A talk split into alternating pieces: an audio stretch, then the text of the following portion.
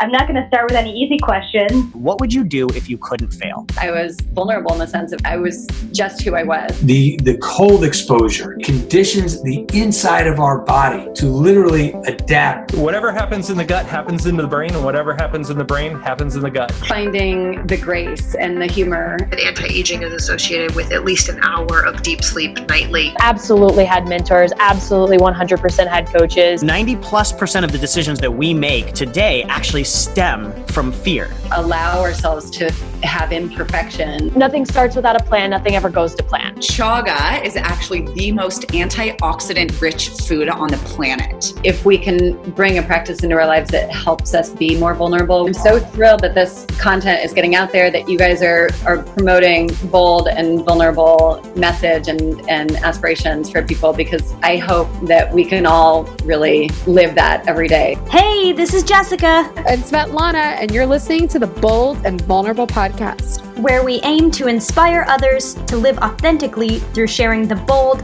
and vulnerable stories of peak performers across a variety of industries. This episode is brought to you by Four Sigmatic. My go to products are the Lion's Mane Coffee, Reishi, Cordyceps, and Chaga elixirs, and the 10 mushroom blend that I add to my post workout plant protein smoothies.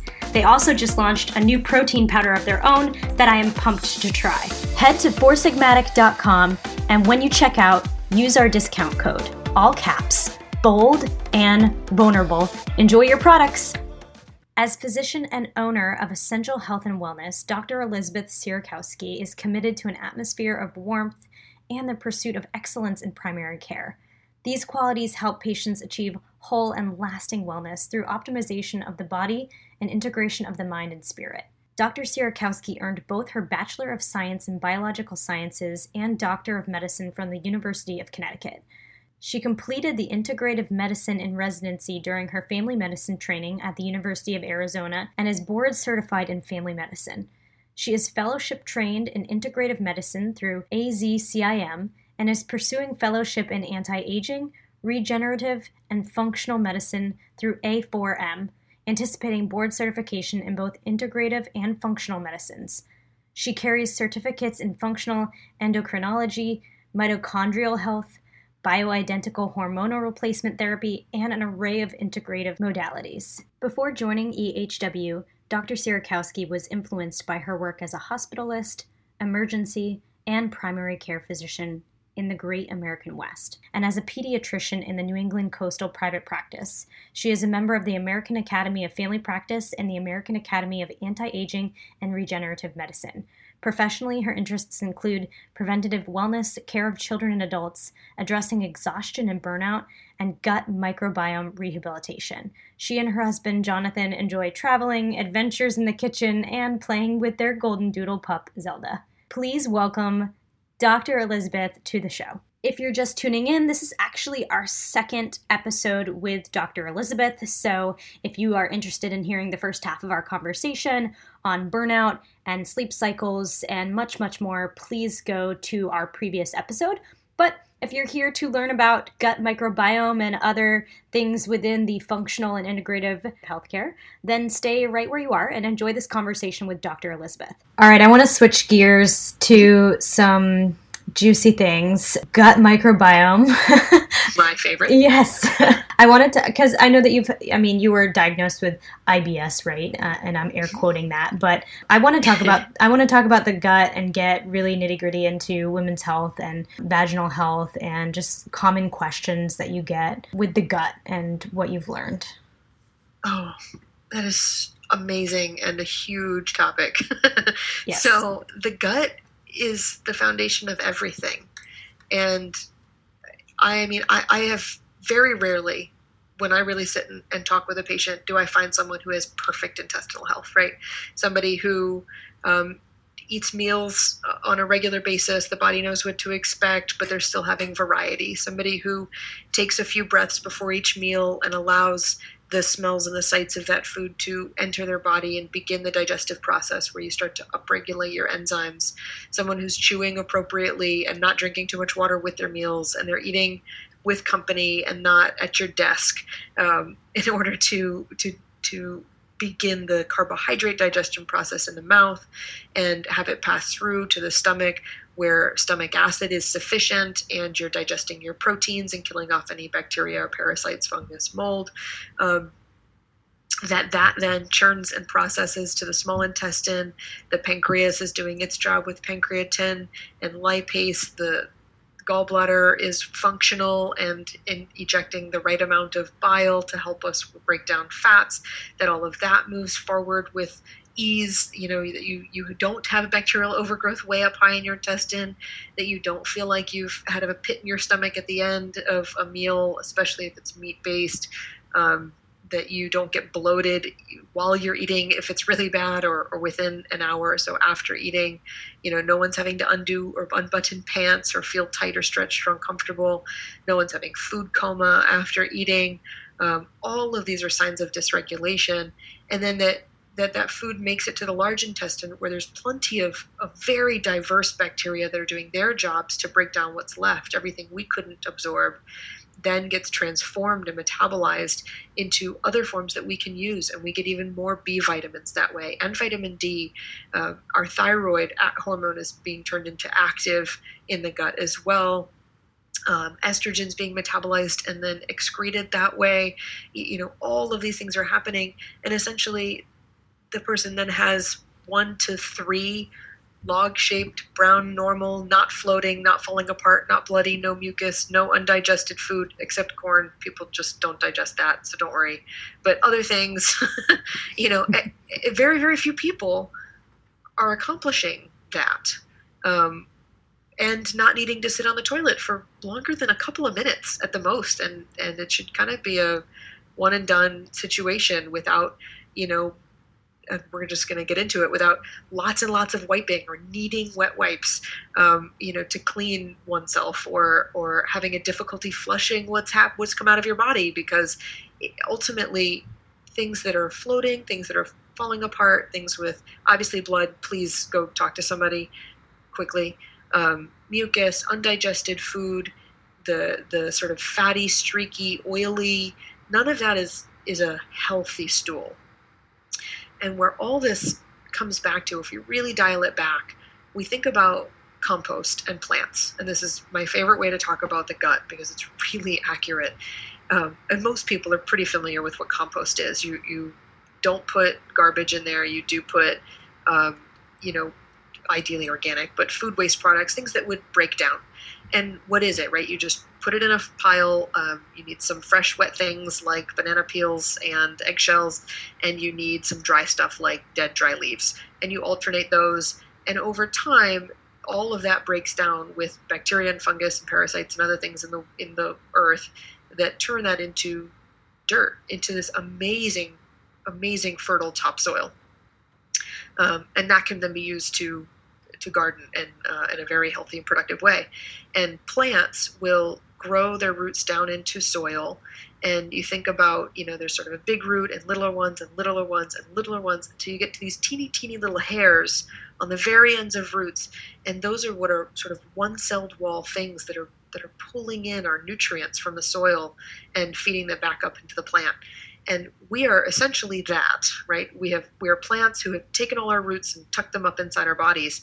Um, we eat food entering them into our compost cycle, we have some added benefit of, of acid and enzymes to help start that process. Uh, but ultimately, it needs to get down to that soil where bacteria do their job and break down what's left and turn it into pretty healthy compost. Um, except that's not what we do. and we have much more like a swamp than a healthy compost. Um, but basically mouth all the way through to the anus is outside of our bodies. We carry it around with us for convenience, but we have to there's there's sort of a customs and, and border patrol all the way through that entire system. Um, so anytime there's dysregulation, that's the root of most illness. It is argued because if pathogens can get in and nutrients are not getting in, and large proteins and things that we can react to and begin um, the process of allergy and sensitivity and become irritated and, and be exposed to irritants and have pathogens that should be gotten rid of now in our bloodstream where they don't belong, causing inflammation and all kinds of problems, that's the root of, of much, much, much illness. And so instead, we think back about well, then how do we have a healthy compost? How do we help those enzymes and the stomach acid do its job? Um, and this can get a little bit complicated. So if there are particular issues like, you know, someone says, well, I have reflux and the treatment is acid, but I have acid and why are you giving me acid? you know, it, it, can be more of a complex uh, discussion. So I do want to make sure that people are talking with someone who knows what they're doing rather than uh, f- following some algorithm on the internet because you can hurt yourself. Uh, similar with probiotics, they can be very helpful, but they can also be harmful depending on what you have going on. You don't want to overfeed the wrong strains. Uh, and there are some that are associated with, excuse me, that are better for like I have diarrhea because I went to Mexico versus I have diarrhea because I had antibiotics versus I'm constipated all the time and I don't know what's going on. Um, different things are helpful in different situations. But what we can all do is take 10 breaths before you eat, smell your food and look at it, and prepare. And, and uh, take that as like your moment of gratitude, right? But preparing the body to eat is really important. Not scarfing is really important. You don't have to, I don't know, chew 32 times or whatever that old adage is, but at least chew your food.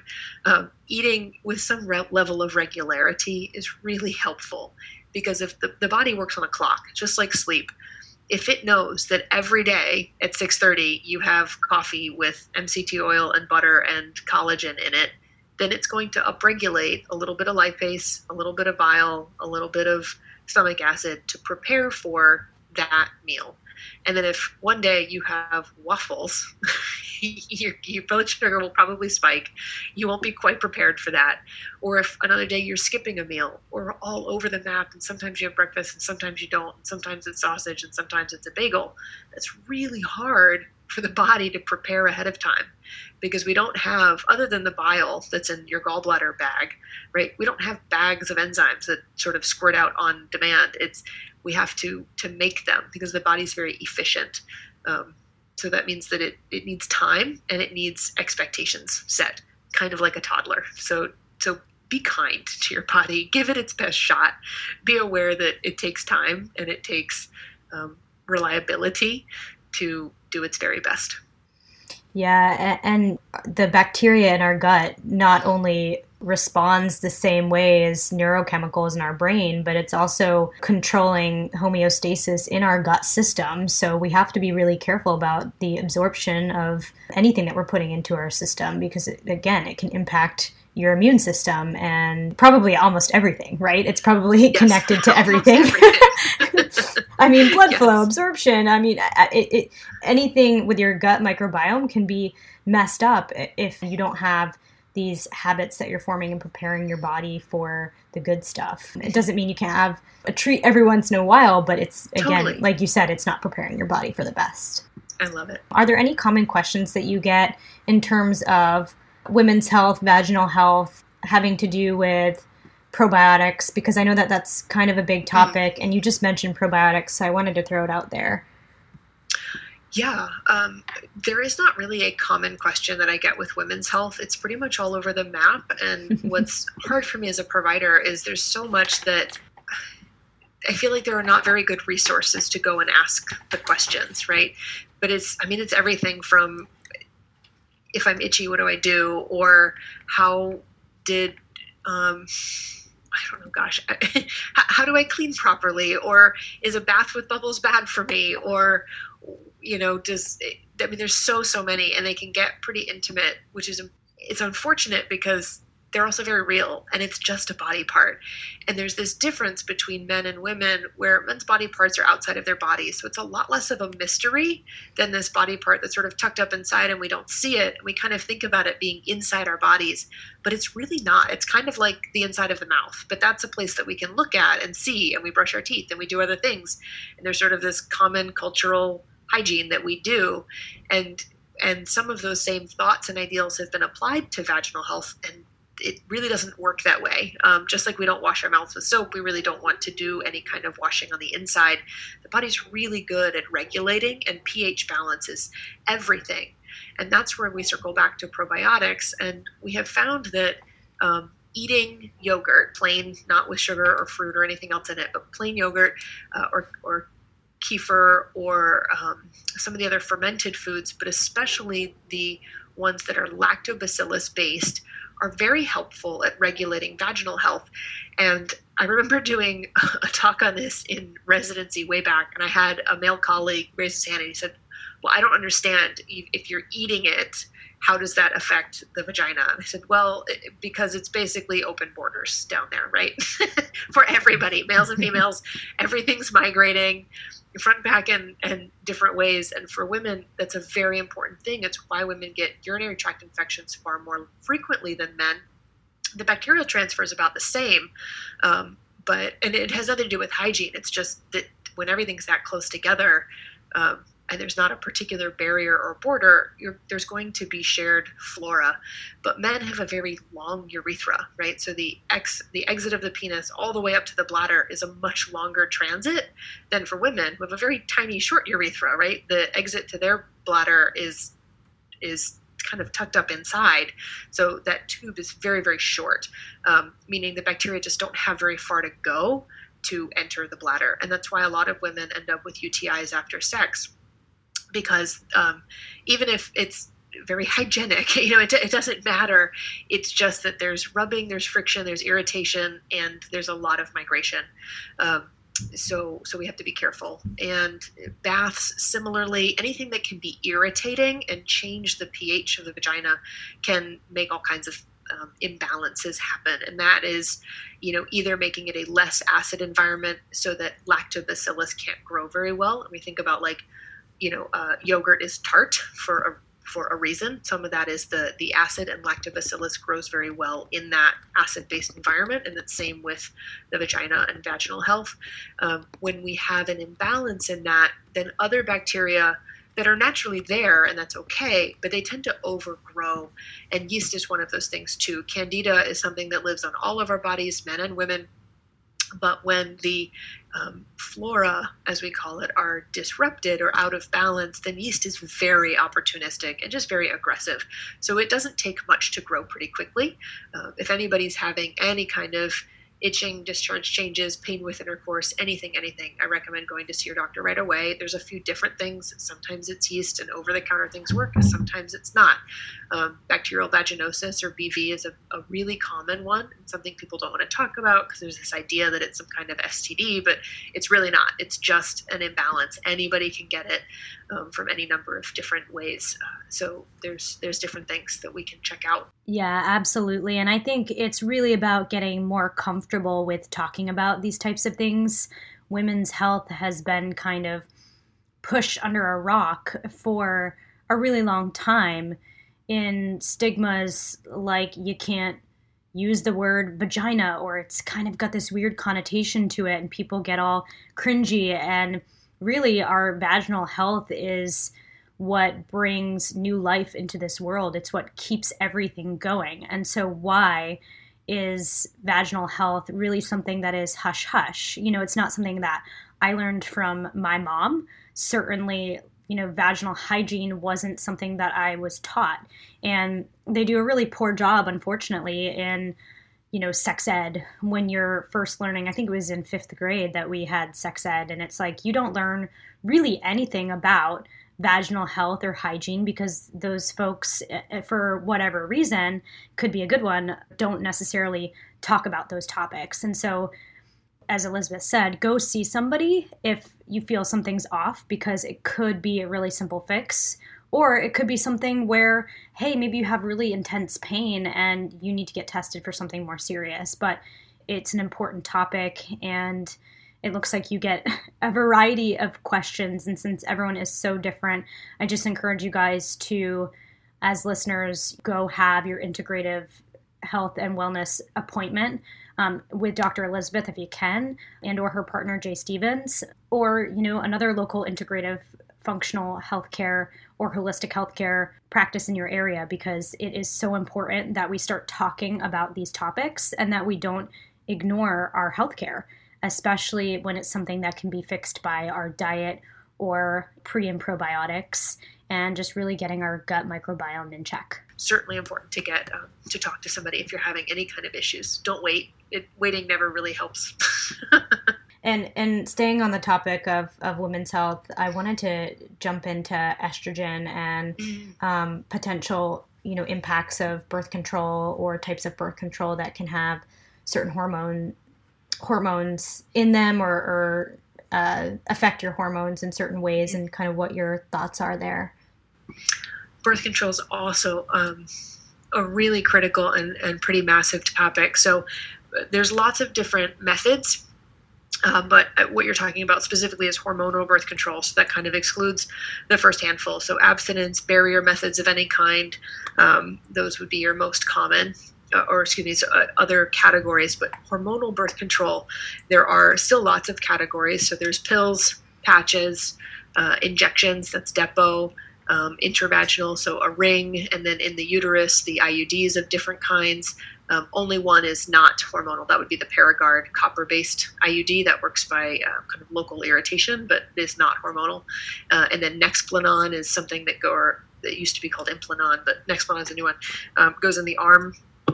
Um, each of those has its own kind of constellation of hormone, but they're they're all one and or so either estrogen and progesterone or they are only progesterone we never never never give estrogen by itself because of risk of um, estrogen is a growth hormone. So we're really growing things like breast tissue and endometrial tissue meaning if we give you too much estrogen and there's no progesterone to balance it there's more of a risk for things like breast cancers and ovarian and uterine cancers so that's why we don't give estrogen by itself. Progesterone can be given by itself, but there's more data coming out that that too is probably not good to give unopposed or by itself. Um, but at present, that's still uh, very widely used. So that would be the mini pill that's often given to women after delivery. Um, theoretically, doesn't reduce breast milk supply very much, except I have seen it do it many times. And the unfortunate thing about the progesterone mini pill is it's it's much less effective. So if you're going to put hormones in your body with the expectation that you're not going to get pregnant, then that's probably not the best choice, um, unless there's a very particular reason for you to do it.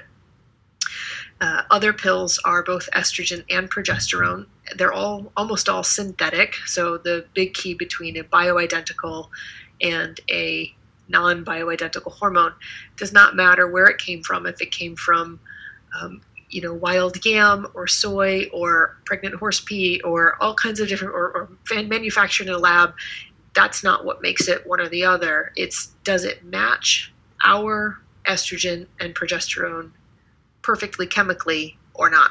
If it matches like a lock and key that's bioidentical. And if it doesn't then it's not. So most synthetic uh, or, or most um, pill based and birth control based hormones are not bioidentical. Bioidenticals are, are more expensive. So things that are less expensive are usually not. Um, the big key with birth control pills and all of the hormonal birth controls is two parts. One, they're largely not bioidentical, meaning our bodies are processing them, but they don't go through the lock and key process perfectly. So we're going to run into some issues with them not being metabolized ideally and causing some other effects that are not intended. And for many women, this are things like weight gain.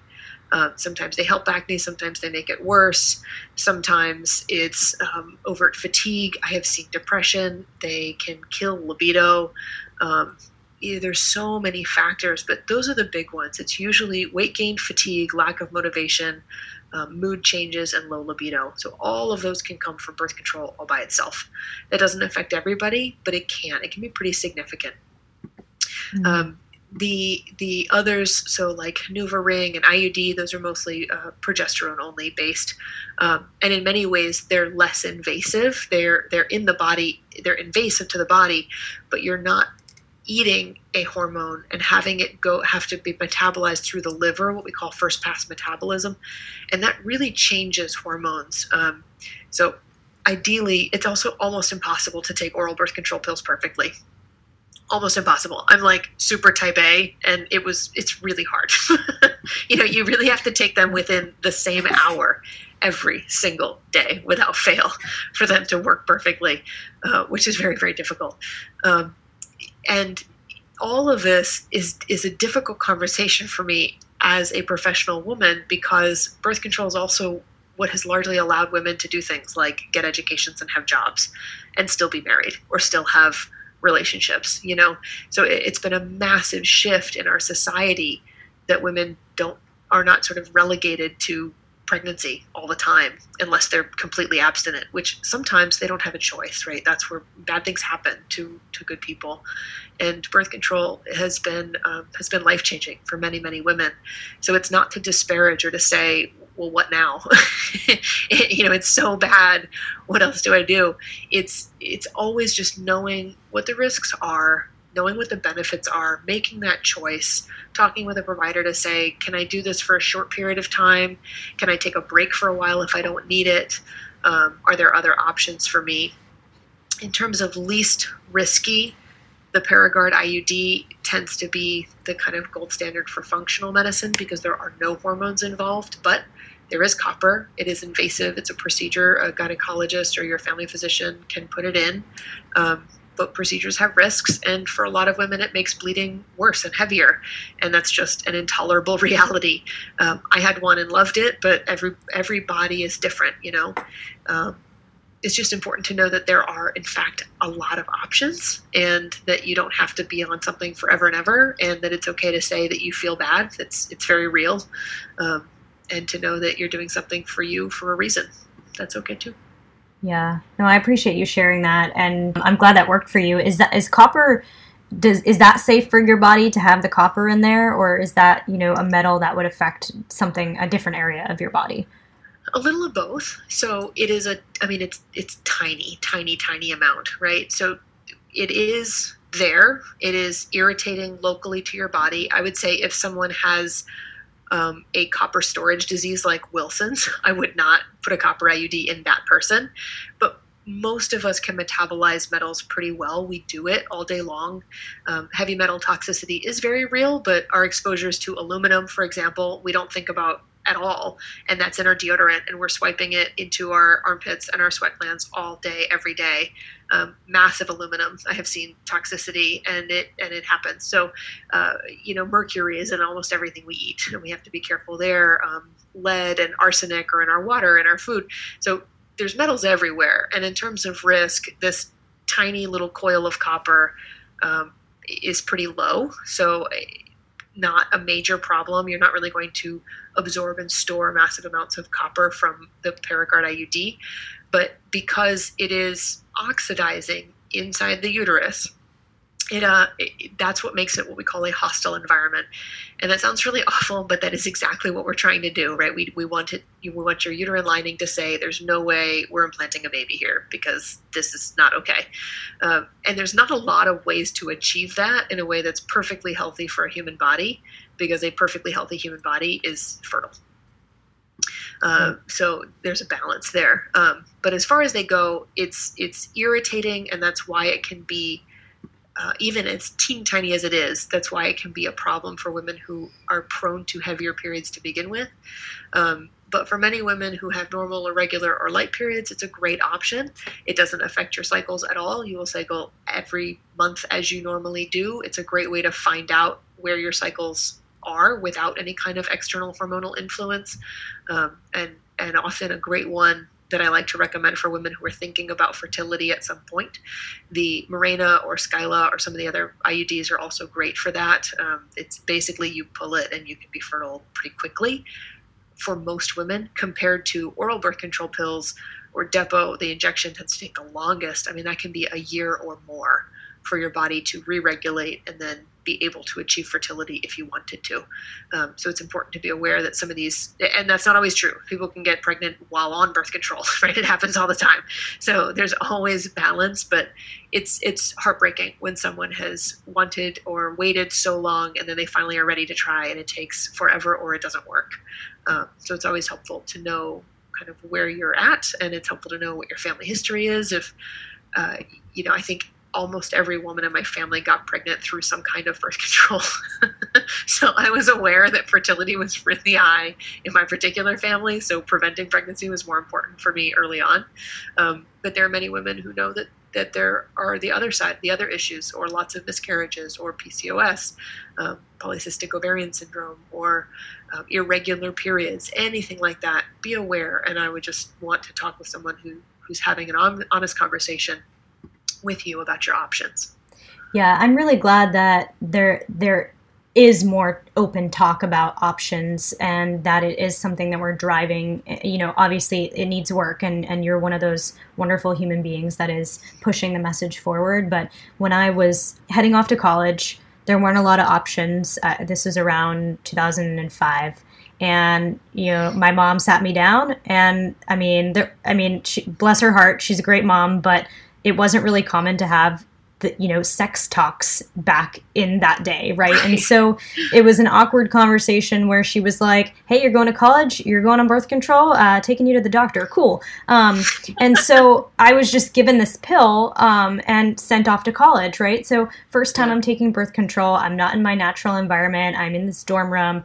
I completely changed in terms of my uh, physical health. I gained 15 20 pounds. I was also cheerleading, so that was not necessarily acceptable. It was actually frowned mm. upon. So for me, I was I was very much affected by birth control and and only took it for a year and a half very irregularly. Um, often went off of it because it was so it impacted me so much. And so after I went off of birth control, I was completely scared of any other type of uh, birth control method. Um, mm-hmm. So I, you know, went and got my, you know, normal gynecology appointment every single year. They would always try to push birth control on me, and I would always decline. And and and I've never taken any form of birth control since. And frankly didn't know that there were this many options until I met you a few months ago. So it's kind of one of those things where, you know, you can do your own research. There is the internet, but there's always horror stories online too. So uh, yes, right. The internet is a wonderful, a wide and wonderful place full of resources, yeah. but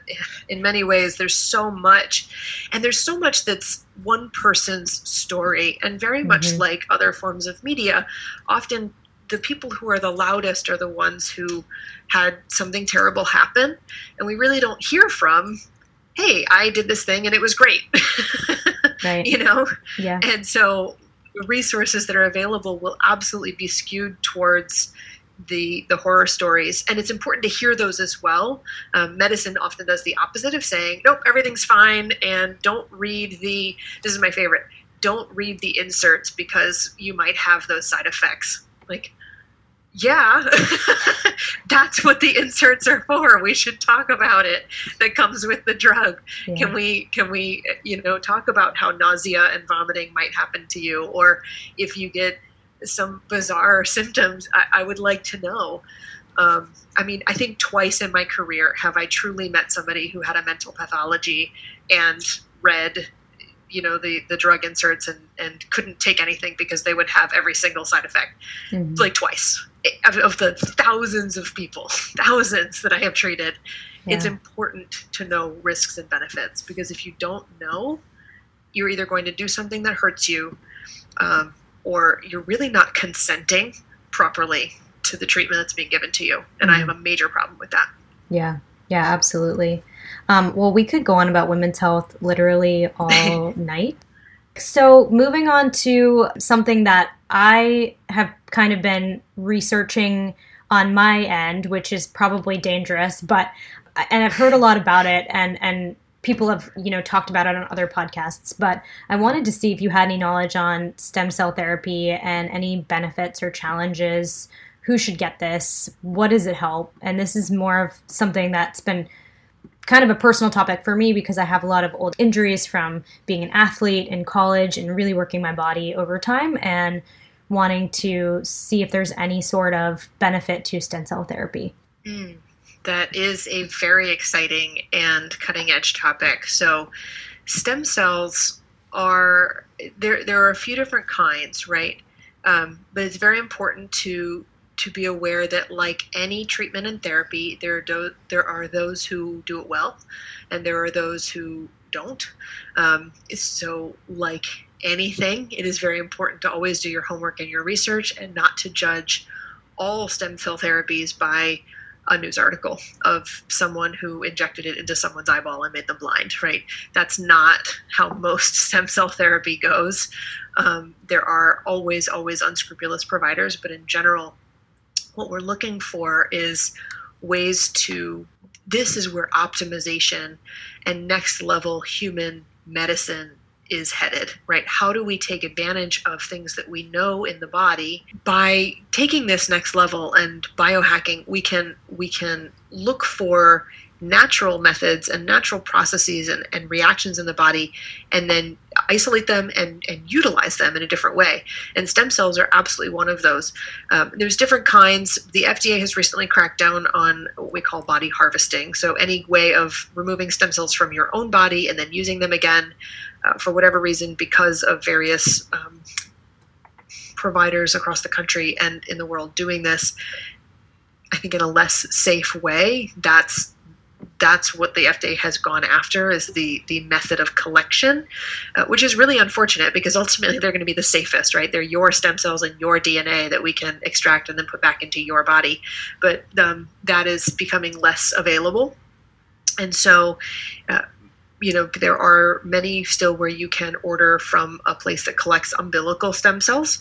Um, and these are to kind of go back to the basics of what a stem cell is they're they're early cells that uh, so so when a fetus is being made, a teeny tiny baby, everything's a stem cell, right? Those first couple, it, that those first few cells can turn into anything in the entire body, and that is just completely fascinating. That you go from two cells to an entire body with nerves and eyeballs and retinal cells and cones and rods and cilia, you know, I mean everything, everything. But once they become those body parts, essentially you don't regress. You don't then go backwards and become uh, have potential again. You have turned into a, you know, a blood vessel lining cell. Um, and, and now you're endothelium, and that's just that.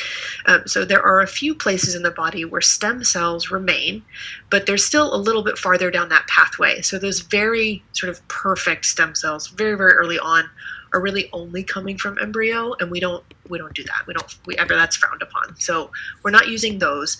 Um, umbilical is something that is a medical waste product, right? So once it's been used and the baby doesn't need anymore and the mom doesn't need anymore it just either goes in the trash or we can collect from that and do something with it. And so that at present that's where most stem cells are coming from if you're going to order them and use them.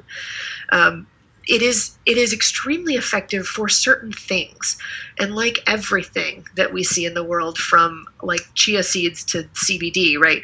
It, there are people who say it cures everything from depression to cancer and makes you sleep and increases libido right it, it nothing does everything it's not possible and stem cells are similar but they are phenomenally powerful specifically as you said jessica for athletic injury biomechanical problems and things like arthritis um, or uh, degeneration of joint tissue phenomenal. There are many other things that we can use stem cell therapy for. Um, hit or miss depends on the person, on the situation, on what we're looking for. We have certainly used them in our clinic for a myriad of neurodegenerative, um, autoimmune based illnesses, um, dementia with with varying degrees of success per person.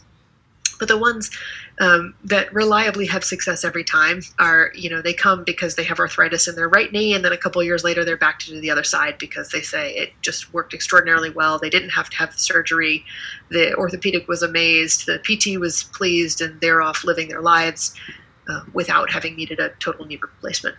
So um, stem cells really helpful but what's really super cool is that the way a stem cell works is by emitting these little signals right? So so what is the stem cell doing? It's not it's not entering your joint and then like growing like a new skin in your joint. That's not what it does. It goes in a lot like probiotics.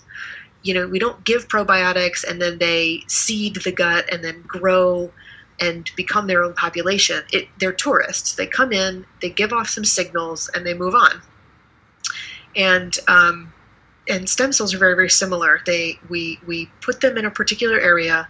They're tourists. They they enter and give off signal, and then the body clears them out. They don't live there forever. And so what's awesome is that signal out of stem cell are what we call exosomes. Um, and exosomes are, are the, the signal that comes out of these little vacuoles in the stem cell, and they don't have DNA, so we can actually harvest just the exosomes now from various sources, umbilical being one of them, and deploy just that. So they, they can take these exosomes and then kind of um, manipulate them in the lab to grow lots and lots and lots, you know, like billions per, you know, little vial. And we can put just the signal in the same knee. And instead of relying on the a, a limited number of stem cell population, hoping that they're all viable and that they release these exosomes, we can just give the exosome therapy. And uh, and again you're not taking somebody else's dna and putting it in your body. You're not taking somebody else's cells and putting them in your body. It's just the signal that tells your body to regenerate. It's fascinating. So exosomes are on the cutting edge and we are just getting started with those in our office too Wow. Okay. I had no idea. I, know that it's kind of a touchy subject because there are so many regulations about it. And it's one of those things where I've had conversations with people and they're like, I'm going to fly to Panama. And, you know, for, for those people, how, right. you know, how safe is that, that they would go to a different country to get something mm. that might not be so safe, right? So I, I don't know. Right. I, I, don't know if the regulations are helping or hurting, but um, but I'm glad that we're on cutting sure. edge of it. Yeah, it's so difficult. Medical tourism is very real, mm-hmm. um, and there are there are great places in the world that you can go and travel to and have an extraordinary therapy, and it's not necessarily you know there's a lot of maligning and and well if the FDA doesn't approve it then it must be evil, and sometimes that's true, and sometimes it's really not.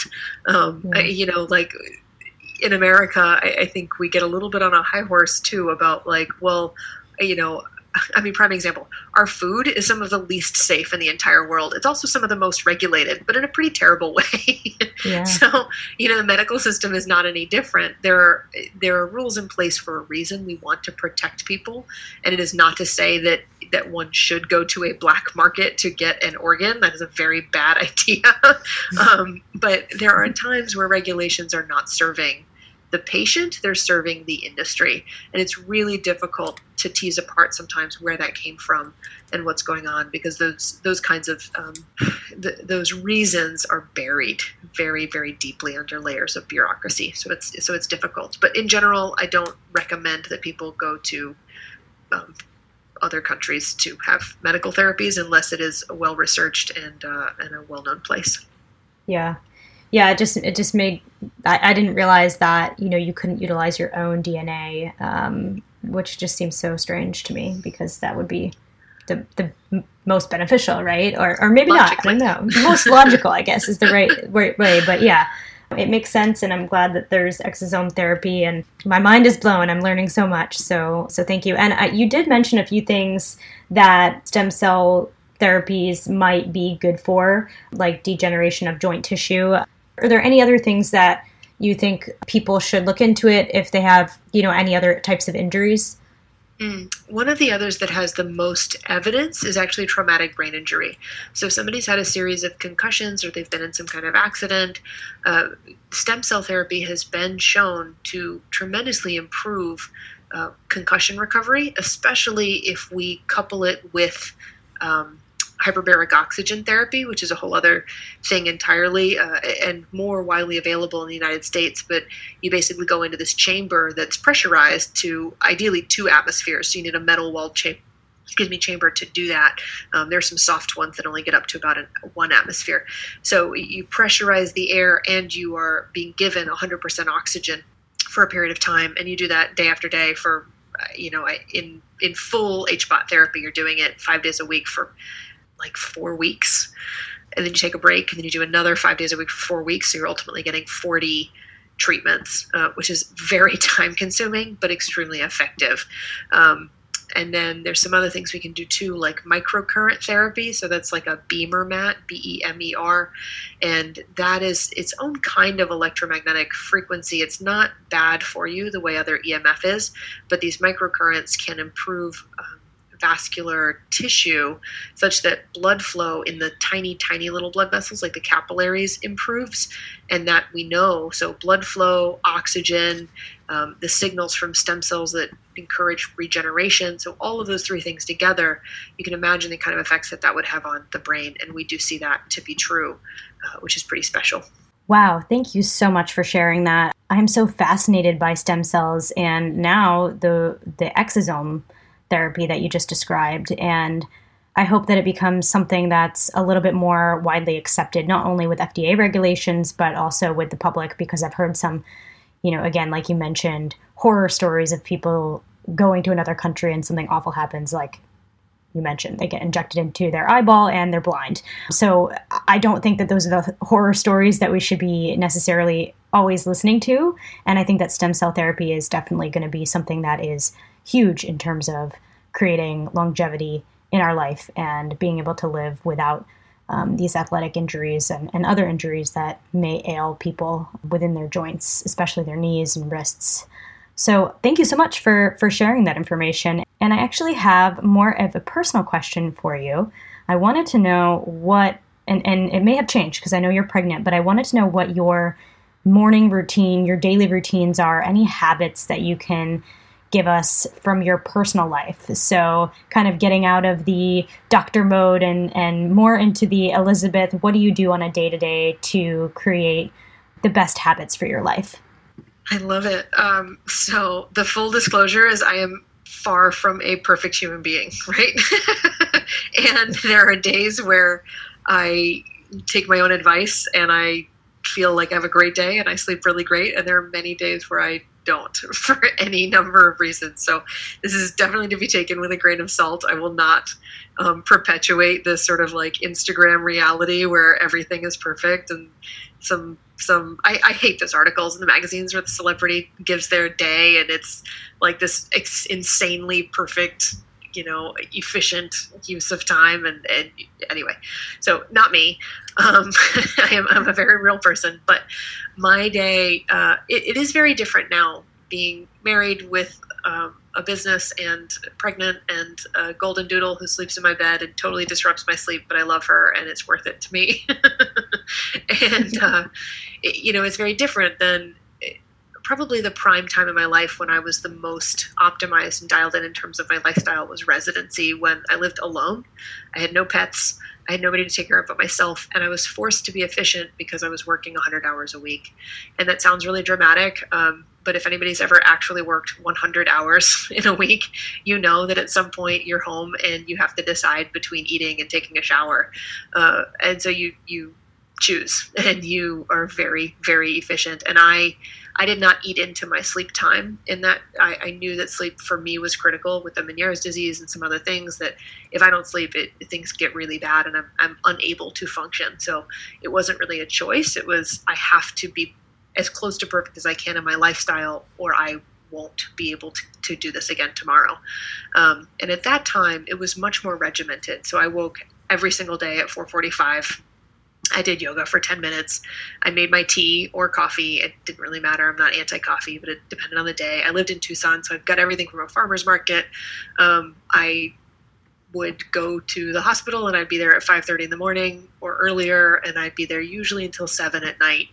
Um, and then you get so no, there's very little daytime, but even then, I would make time to either get to a window and stare outside for a minute or get outside for a for a hot second if that's all I could do and breathe some actual air and see some actual sunshine.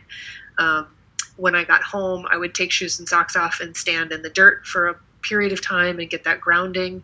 At the end of the day, it was a way to let go of the workday. Um, would get in some kind of calisthenics exercises, and it is amazing what you can do in seven or eight minutes if you do it every single day. And that's, I used to do the EMOM every minute on the minute. So a minute I would do push ups and then I'd take a break for like, I don't know, 15 seconds or something. And then I would do as many squats as I could do and take a break. And then as many burpees as I could do and take a break. And you're really sweaty at the end of seven or eight minutes. Um, would shower, would probably do some work because I had to do that too. And then was very, very careful about letting go of that day and that's where I would practice my meditation every night. And I went to bed like clockwork because because it was regimented. Um, my life is extremely different now. I have a wonderful husband who makes my life better in just about every possible way, um, except my daily routine, because he's another human being who operates on a different schedule than I do. Um, and my sweet dog, same. And she, you know, when she has needs, it, that's just what it is. And she was up at whatever o'clock this morning puking up a sponge because she ate it like three days ago. And, oh my gosh. You know, so you, you don't ignore that and say, no, my sleep's important. mm-hmm. you go deal with it. Um, so sometimes life gets in the way, but it's really important. What I still do um, regularly and every day is I take moments of what I love to call micro self care. And even if, you know, I didn't, you know, I, I try to wake every morning and do some stretching and breathing. It's not a full on yoga. It's not, especially prenatal. Down dog has become very awkward. um, so I don't do that. But I do what feels good. I'm not forcing something because I think I should do it. I do what my body likes in that moment and what feels soothing to my mind and what brings me joy. And I will always, always emphasize to everybody that they do what brings them lightheartedness and joy and nourishment and a sense of feeling good um, and the way to do that kind of throughout the day is know that it doesn't have to be scheduled necessarily, right? Those are bigger things. They're great taking baths and Epsom salt baths and sauna and yoga and biking and going out with friends and um, dedicated meditation practices are all great. But a lot of times we don't have time for that right in this moment, and that gets back to that kind of idea of like, uh, like I'm curled up on the floor right now trying to balance, and I've got 800 million things compartmentalized ain't nobody got time for yoga today, right? And mm-hmm. that's when we take a moment and just say, what I do have time for is while I make this cup of coffee, I'm going to stand here and just make this cup of coffee and not do anything else and not think about anything else. And I'm going to breathe in the smell of the coffee and do a sensory exercise where I feel the warmth of the cup in my hand and I smell the aromas and I take just a moment to close my eyes and appreciate that I have this moment. And that's just a very different second than rushing and not engaging and not being aware of that moment. Mm. So that I still do all day, every day. Yeah, and I like that you give yourself some grace. Because yes. you have it's to. Everything. I mean, we have to, yeah. And thank you for sharing, because I know that's more on the personal side. Sure. What what do you feel like is the biggest hurdle or shift we need to overcome as a society in order to make integrative health more available to people? Oh, it's really hard um, to answer because there's so many things. I, I mean, when I was 10 years younger in my career, I thought coping skills were everything. And, and then later in my career, I thought it was access. And now I think it's perception more than anything else because like we just talked about, these things are accessible and a lot of it's free. Um, but there's a perception that it doesn't work or that you have to go all in or that you have to be super crunchy granola to do it. Um, the idea that there are different kinds of medicine is still mind blowing to me. Like, why do we call this one conventional and this one alternative and this one integrative and this one functional when really all they are they're all they're all here to help us feel better. They're just different tools in the toolbox. And I think that is probably the number one hurdle, um, which is really difficult because it's pride based, right? It's it's one group of people says that their way is better than some other group of people, and the only way you can be better is to be is to have a barrier between you and someone else, and that just needs to go away. We yeah. we are not here to battle each other. I am not here to brand myself, right? I am here to mm-hmm. share and to teach and to grow, um, and we're all here to be our best. Um, so I think that if that could go away, and we could take down those walls, and and make things accessible to everybody, that's really what it's about. Yeah, I love that. And, you know, it's so funny that you mentioned that because I was thinking in my head, you're right, there are free services out there. You know, there, there are people like myself who pay a lot to know about data about their health and gadgets mm-hmm. and, um, and love the science behind it. But then there's also free Totally. yoga that you can find all around your community and you don't need the data to back that. That's good for you, you know. And- Totally. and- YouTube is an incredible resource. Yeah, I have learned so much about Tai Chi through YouTube. I have done prenatal yoga through YouTube. Um, free apps. So one of my favorite workout apps is uh, the Johnson and Johnson seven minute workout, and you just get on. It's free, and it's this guy with this great like Australian accent teaching you how to do mountain climbers properly, um, and it's really effective.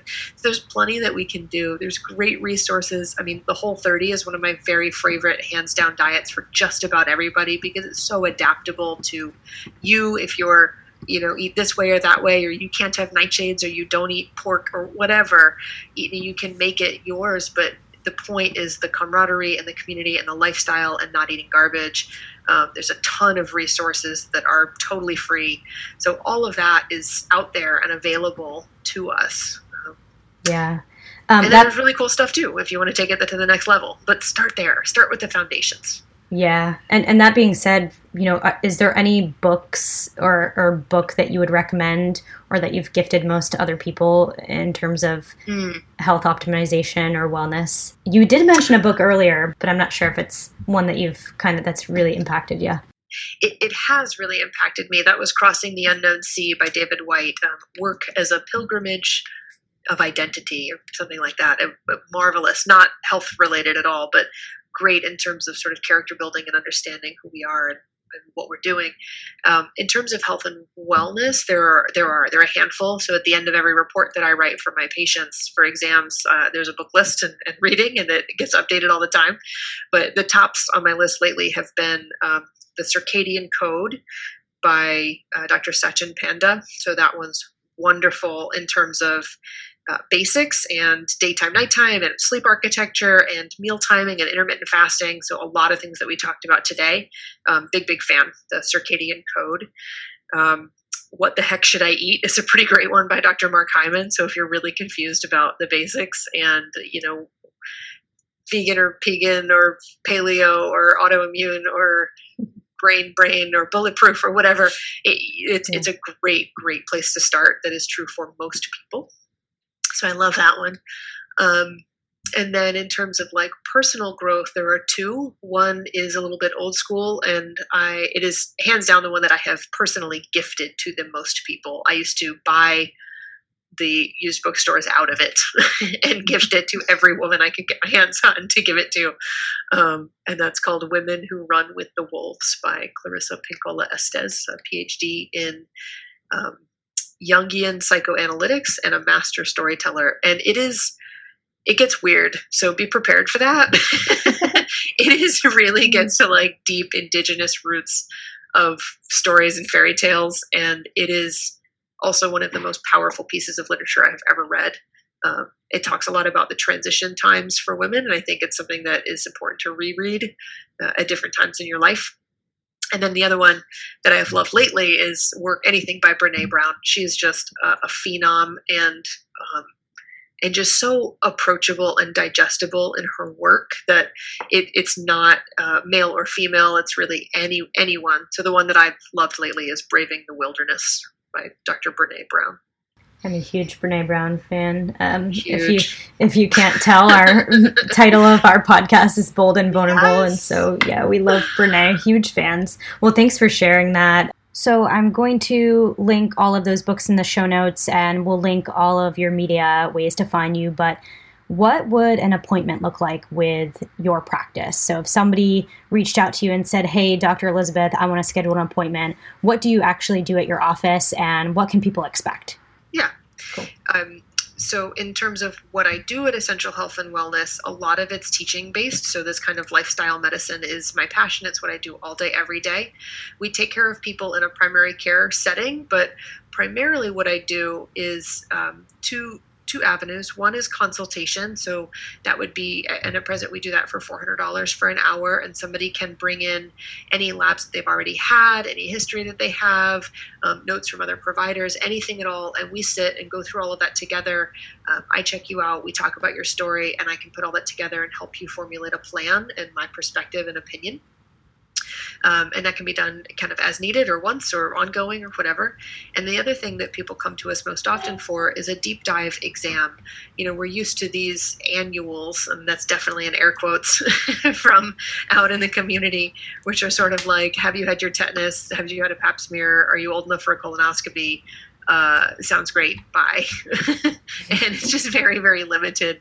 Um, and instead, you know, this is really where I get to bring all of uh, my knowledge base and what we do and data and get to do that with you. Um, and there are different levels that we do that at. But please give us a call if you're interested in that kind of. Uh, of inquiry and deep dive into yourself.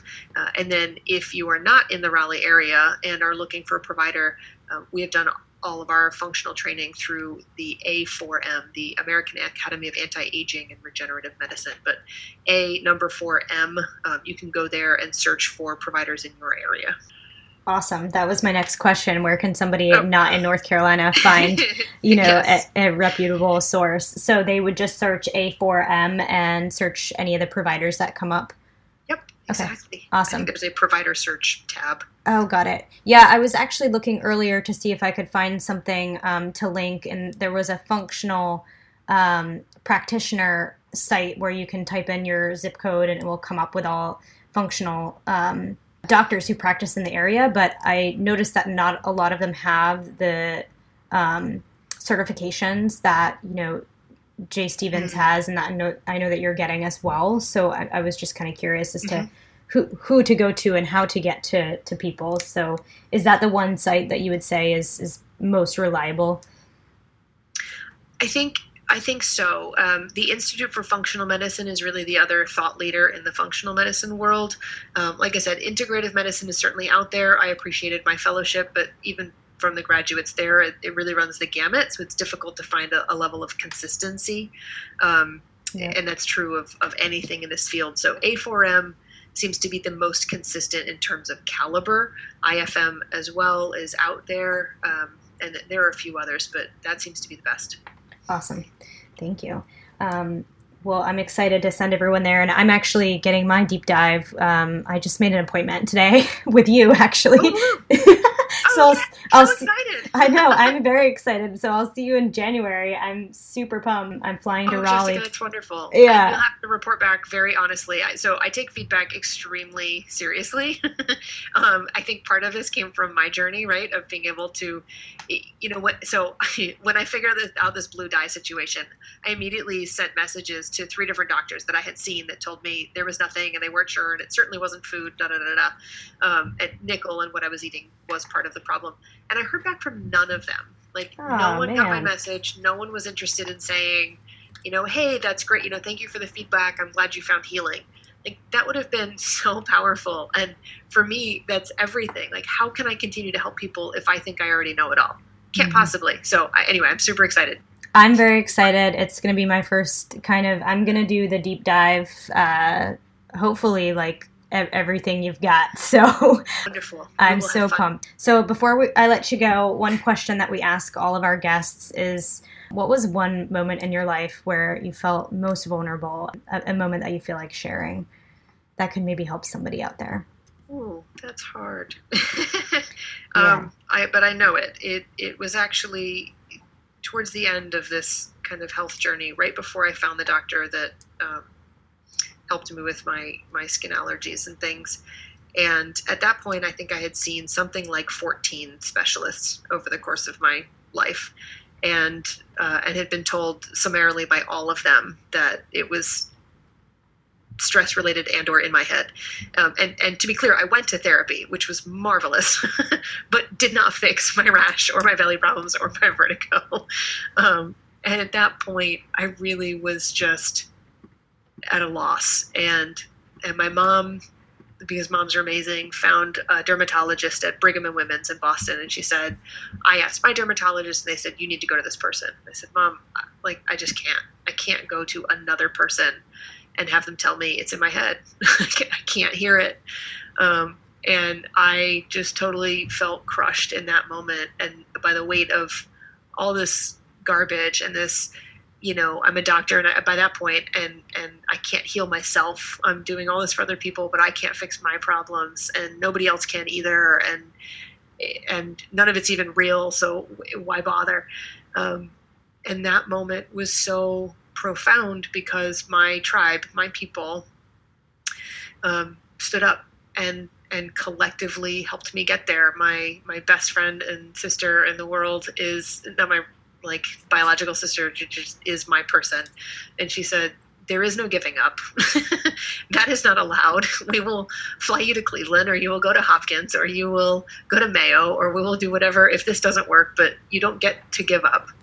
Um, my fiance, now my husband, said pretty much the same thing and said, "Well, we're here, and there's an option and you can't leave the stone unturned so we're going to do it and it's not in your head and we all know and believe you um, and you have to take the next step my dad drove me to the appointment and halfway through i said dad you should just go home like i don't know why we're here i don't want to do this he said stop being ridiculous because he's a fighter pilot and doesn't do emotions. and collectively, my people got me there, and it was it was the appointment that changed everything. It, it didn't fix all my problems. It didn't have all the answers, but it had some. And she was the first person that didn't tell me it was in my head. Um, and actually, interesting, did not use the word stress or eczema, and I just cried a lot to be taken seriously for once. She just looked at me and said, well, I can see it from here, so it's clearly not in your head. And that was really all I needed to hear, you know. Mm-hmm. um, but that that was that was the most vulnerable part, I think, moment maybe in my life where I, wow. as independent and strong as I am, just completely relied on other people to carry me to the next point. Yeah, and and what what a gift to receive you know it was incredible yeah, incredible. yeah especially as women we have a hard time receiving we're the givers and and yes. so receiving for women is often quite difficult. So i'm just so grateful for your team that rallied around you. That's really amazing. And i can't say enough i, I moved to massachusetts recently. Um, well I, I, was in california northern california where the healthcare is excellent as well. But in, in massachusetts in the boston area the, the healthcare in this area is just through the roof exceptional. So i'm kind of glad to hear that it was Brigham Women's, and and yes. what what a what a really uh, amazing blessing that we have so many options. I wanted to ask you as well, how can people in North Carolina find your practice? You know, I used to live in North Carolina. I have this podcast fan base that's out there, and I know they're going to want this information, and they're going to you know yell at me for not telling them earlier. Um, so where can they find you? Website, social media. What should we link in the show notes for everyone? Oh, that would be wonderful. Um, so I work with a group called Essential Health and Wellness, and it was founded by Dr. James Stevens. He still owns and operates the Cary location, and I own and operate the North Raleigh location. So right uh, at, at, present, we are located at um, on Falls Valley Drive, just off the Falls of Neuse exit on 540. But ehwell, E-H-W-E-L-L dot com is our website and you can email me at elizabeth at ehwell.com. Um, that works really well too. Or uh, I have an Instagram, dr.sierakowski, so Dr. Sierakowski, and I like putting things on there. Uh, it's not particularly curated or crafted or filtered or anything else. It's mostly just snippets of my life and often my dog. Um, but but I try to get some good tidbits in there about healthy living and a lot of things that we talked about today. Well, thank you so much for sharing your social media and your website and your email. And I will definitely link all of those books as well as links to website, Instagram, all the good things in our show notes so that the listeners can go ahead and easily, one click away, find you and find your practice and potentially schedule their appointment. So, thank you so much for coming on the show. Thank you. Thank you, Jessica. It's been a blast. Um, I, I, hope I didn't go too much down any rando rabbit hole, but uh, I had a patient last year tell me that my brain was something like Pandora's box. so sometimes it gets a little difficult to I love it. I love read it. different things in. Um, but it's been a lot of fun, and, and I've, I've had a blast. Thank you. Thank you. Thank you for listening to the Bold and Vulnerable podcast. For more information on today's speaker, please visit us at boldandvulnerablepodcast.com. And don't forget to rate, review, and subscribe. Let's keep spreading the love by being bold and vulnerable.